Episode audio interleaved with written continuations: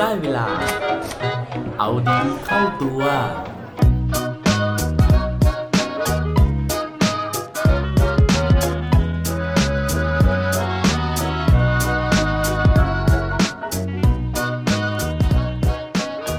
ทำยังไงดี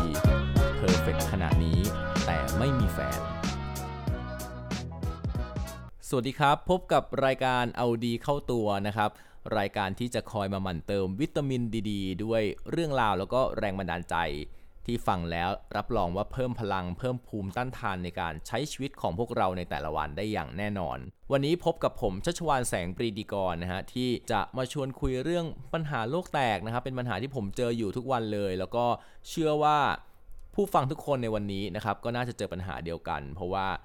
ทุกๆคนนะครับอาจจะกำลัง กลุ้มใจว่าเฮ้ยเรามัน perfect หน้าตาดีขนาดนี้นะครับทำไมถึงยังหาผู้โชคดีมาร่วมแชร์ ร่วมใช้นามสกุลไม่ได้นะครับ จริง ๆ แล้วจุดประสงค์ของพอดแคสต์ในวันนี้นะฮะไม่ได้จะมาสอนวิธี how to หรือว่าวิธีในการหาแฟนนะครับ แต่ว่าจะมาชวนย้อนดูตัวเองกันว่า สิ่งที่เราคอยบอกตัวเองว่ามันเป็นความ perfect เนี่ยในสายตาของคนอื่น เขามองความ perfect ของเรานั้นว่ายังไง ก่อนที่จะเข้าเรื่องนะครับ อยากจะถามก่อนว่า ทุกคนที่ฟังอยู่ในที่นี้นะครับมีใครเคยลองใช้แอป หรือว่าเว็บในการหาคู่ไหมครับ อย่างทุกวันนี้ที่ฮิตๆมากๆ ก็อย่างเช่น Tinder หรืออย่าง Facebook เองนะครับ ก็เพิ่งปล่อยนะครับ เปิดตัวฟีเจอร์ที่เรียกว่า Facebook Dating ซึ่งเป็นแพลตฟอร์มที่เขาเคลมว่าจะช่วยเราเนี่ยหาคู่นะครับ โดยการ map หรือว่า matching เรื่องของ interest เรื่องของความสนใจของเรานะฮะซึ่ง Facebook เนี่ยเก็บความสนใจของเราไว้เยอะมาก สิ่งหนึ่งนะครับที่ สำคัญมาก ๆ เลยในเรื่องของแอป dating ต่าง ๆ พวกนี้นะครับ ก็คือเรื่องของ Profile Picture นะฮะหลายคนคงนึกออกว่าเราก็จะต้องเลือกรูปที่หน้าตาดีสุดๆของเราเนี่ยอัพขึ้นไปนะครับเป็น Profile Picture เพื่อให้ดึงดูดนะครับคนอื่นๆเนี่ยให้เข้ามาคลิกไลค์ให้เข้ามาพูดคุยกับเรานะครับแต่ว่าสิ่งที่เราคิดนั้นจะเป็นจริงหรือเปล่านะครับ มีคำตอบจากผู้หญิงคนนี้ครับ ผู้หญิงที่ชื่อว่าฮันนาฟราย ผมรู้จักกับฮันนาผ่านรายการ TED Talk ได้ฟัง talk ที่เธอเนี่ยพูดถึงนะครับในฐานะที่เธอเป็นนักคณิตศาสตร์นะครับแล้วก็เป็นอาจารย์นะครับสอนเรื่องของคณิตศาสตร์ต่างๆ รวมถึงเป็น television presenter แล้วก็ยังเป็นเหมือนรับเป็น MC เป็นผู้ดำเนินรายการต่างๆ ด้วยนะฮะ โดยเรื่องราวที่เธอมาพูดวันนั้นนะครับ ก็เป็นเรื่องของวิทยาศาสตร์ แต่ว่าไม่ได้เป็นเรื่องของตรีโกณมิติต่างๆ ปิตาโกรัสที่เราเรียนกันตอนสมัยมต้นมปลายนะครับ แต่ว่าเธอมาพูดถึงมุมมองของคณิตศาสตร์ แห่งความรักนะฮะ ซึ่งเป็นเรื่องที่เธอถนัดมากๆ ก็คือ การเอาคณิตศาสตร์เนี่ยมาเปรียบเปรยมาอธิบายเรื่องราวของความรัก ซึ่งหนึ่งใน topic วันนั้นนะครับ ก็เป็นเรื่องของการที่เธอเล่าถึงวิธีการนะครับที่จะทำให้เราเนี่ยประสบความสำเร็จในการ หาคู่เดทออนไลน์ อย่างที่เราเกริ่นไปตอนต้นนะครับว่า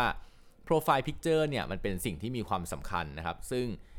ฮันน่าเนี่ยก็มาเล่าในอีกมุมหนึ่งว่ามันสำคัญจริง ๆ นั่นแหละ แต่ว่าสิ่งที่เราเคยเชื่อกันมาตั้งแต่อดีตเนี่ยมันจะถูกต้องหรือเปล่าว่า คนที่หล่อคนที่สวยเนี่ยมักจะประสบความสำเร็จในการเดทออนไลน์ เธอก็ยกการศึกษานะครับมีการวิจัยโดยยกเคสของ OKCupid เนี่ยขึ้นมา เป็นตัวนำเสนอนะครับ เธอบอกว่าจากผลการสำรวจเนี่ยในเว็บ OKCupid มันจะมีเรื่องของการที่ให้ผู้ใช้นะครับได้มาให้คะแนน โปรไฟล์ที่เขาเข้าไปดูว่าในในแง่ของความสวยความหล่อโปรไฟล์นั้นๆเนี่ยได้คะแนน 1-5 จะได้เท่าไหร่ โดยที่เขาตั้งสมมติฐานกันไว้ว่า คนที่หล่อคนที่สวยมากๆเนี่ยสกอร์5เนี่ยนะครับมันน่าจะมีผลนะครับมีผลแปล แปรผันตามเนาะเขาเรียกว่าแปรผันตามนะครับว่ายิ่งหล่อยิ่งสวยก็จะยิ่งได้ข้อความหรือได้ความสนใจเนี่ยจากผู้ที่มารับชมเนี่ยเยอะขึ้นนะครับ โดยที่เขายกเคส 2 เคสขึ้นมานะครับเขาเปรียบเปรยนะครับก็คือว่าคนแรกเนี่ยเป็นนักแสดงซีรีส์ชาวอเมริกัน ชื่อพอร์เทียเดอรอสซี่ซึ่งเดอรอสซี่เนี่ยเราก็จะสังเกตเห็นได้ว่าใครเห็นเนี่ยเราก็จะรู้สึกว่าเฮ้ยเขาน่ารักสดใสมีเสน่ห์แล้วก็ดึงดูดมากๆ ในขณะที่อีกเคสหนึ่งเนี่ยเขายก เคสของซาร่าเจสสิก้าปาร์เกอร์ขึ้นมา ซาร่าเจสสิก้าปาร์เกอร์เนี่ยเป็นที่รู้จักนะครับในฐานะนักแสดงซีรีส์เหมือนกันนะครับจากเรื่อง Sex in the City มีคนมองว่าเจสสิก้าปาร์เกอร์เป็นผู้หญิงที่สวยสวยมากๆนะครับ ในขณะที่บางกระแสเหมือนกันในอินเทอร์เน็ต ก็มีการวิพากษ์วิจารณ์ว่า หน้าตาแบบเจสสิก้าเนี่ยในบางมุมมันคล้ายๆกับม้านะฮะ ซึ่งพอฟังปุ๊บเนี่ยผมก็เลยลองไป search หน้าตาของเจสสิก้าปาร์เกอร์ดูทีก็ ก็เห็นด้วยเพราะว่าบางมุมเนี่ยมันมีความคล้ายม้าเหมือนกันนะครับ ซึ่งในการศึกษาเนี่ยครับเขาก็เลยยกเคส 2 เคสนี้ขึ้นมา แล้วก็บอกว่า ในขณะที่ความสวยความน่ารักแบบเดอรอสซี่นะครับเปรียบเทียบกับเจสสิก้าปาร์เกอร์เขาบอกว่าถ้าเกิดให้คนมา rank ให้คะแนนเนี่ยในเว็บไซต์ OKCupid เนี่ยนะครับมันก็จะทั้งสองคนก็จะได้คะแนนพอๆกันก็คืออาจจะ 4 กว่ากว่าทีนี้นะครับเราลองมาคาดเดากันดูว่า ในแง่ของความสวย 2 แบบนี้คุณคิดว่า ใครที่จะได้รับความสนใจ หรือได้รับข้อความจากคนที่กำลังหาคู่เนี้ยมากกว่ากัน ลองนึกคำตอบดูนะครับ หลายๆ คนเนี่ยก็อาจจะเดาว่า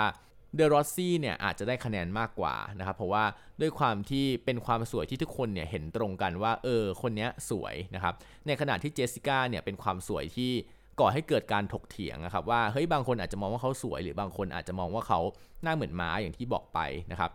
ทีนี้ผลการวิจัยเนี่ยก็ออกมานะครับว่าคนที่ได้ข้อความเนี่ยส่งเข้ามาหามากกว่าเนี่ยคือคนที่มีความสวยแบบเจสสิก้าปาร์เกอร์นะครับเขาบอกว่าคนที่มีหน้าตาแบบเดอรอสซี่เนี่ยครับเขาก็จะรู้สึกว่าสวยขนาดนี้เขาจะเอาเราเหรอกับอันที่2นะครับความรู้สึกที่จะเกิดขึ้นก็คือว่า ถ้าสวยขนาดนี้จะต้องมีคนเข้ามาคุยกับเขาเยอะแน่ ๆ เลย เพราะฉะนั้นเนี่ยเราก็จะมีคู่แข่งเยอะ เราจึงตัดสินใจไม่ส่งข้อความหาคนแบบนี้ ในขณะที่เจสสิก้าปาร์เกอร์เนี่ยก็จะมีบางคนที่รู้สึกว่าเฮ้ยเขาไม่สวย เขามีข้อตำหนิ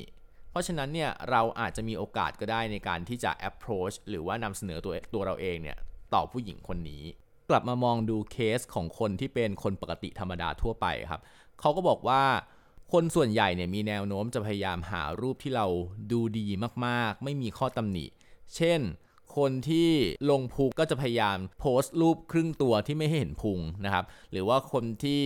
มีปัญหาผมบาง ก็พยายามที่จะใส่หมวกปิดบัง จุดบกพร่องของตัวเองต่างๆ โดยที่จริง ๆ แล้วการทำแบบนั้นเนี่ยเขาบอกว่ามันทำให้เราเนี่ยไปเหมือนกับคนอื่นๆ คือพยายามที่จะดูดี ในขณะที่คนที่มาหาคู่เดทบางทีเขามองหาคนที่แตกต่าง มองหาคนที่โชว์ความเป็นจริงของตัวเอง เพราะว่าสุดท้ายแล้ว ถ้ารูปโปรไฟล์มันหลอกครับถึงเวลาที่จะคบกันเนี่ยมันก็ไม่สามารถที่จะคบกันไปได้รอดอยู่แล้ว จุดสำคัญคือเขาจะต้องยอมรับในความแตกต่างและความไม่เพอร์เฟกของเราเนี่ยตั้งแต่ครั้งแรกที่ได้เจอบนรูปโปรไฟล์นั่นเอง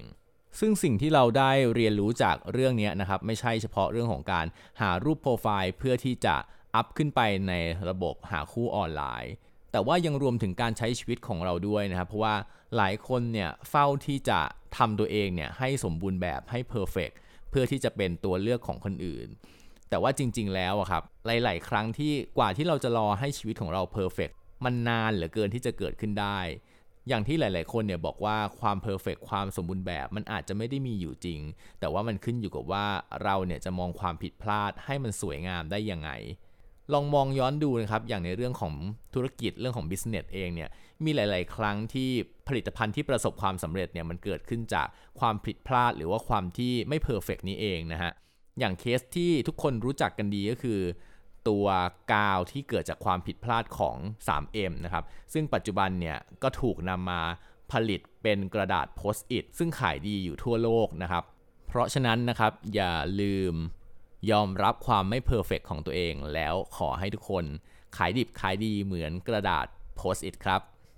ปิดท้ายวันนี้นะครับด้วย quote ดี quote โดน เพื่อต้อนรับเรื่องราวของคณิตศาสตร์กับความรักมี quote ดีๆนะครับจากเพจมุกเสี่ยวคณิตศาสตร์นะครับเขาบอกไว้ว่า ในเรื่องความรักความสัมพันธ์ของฉันกับเธอ ไม่รู้มีค่าเท่าไหร่ แต่ถ้ามีเขาเข้ามาเกี่ยวข้องเมื่อใด ผลลัพธ์จะกลายเป็นศูนย์อย่าลืมกลับมาเอาดีเข้าตัวได้ทุกวันจันทร์ พุธและวันศุกร์ รวมถึงฝาก subscribe เอาดีเข้าตัว podcast ในทุกช่องทางที่คุณฟัง รวมถึงกดไลค์กดแชร์ ในทุกโซเชียลมีเดีย Facebook, IG และ Twitter สุดท้ายนี้ have a good day ขอให้วันนี้เป็นวันดีๆ ของพวกเราทุกคน สวัสดีครับ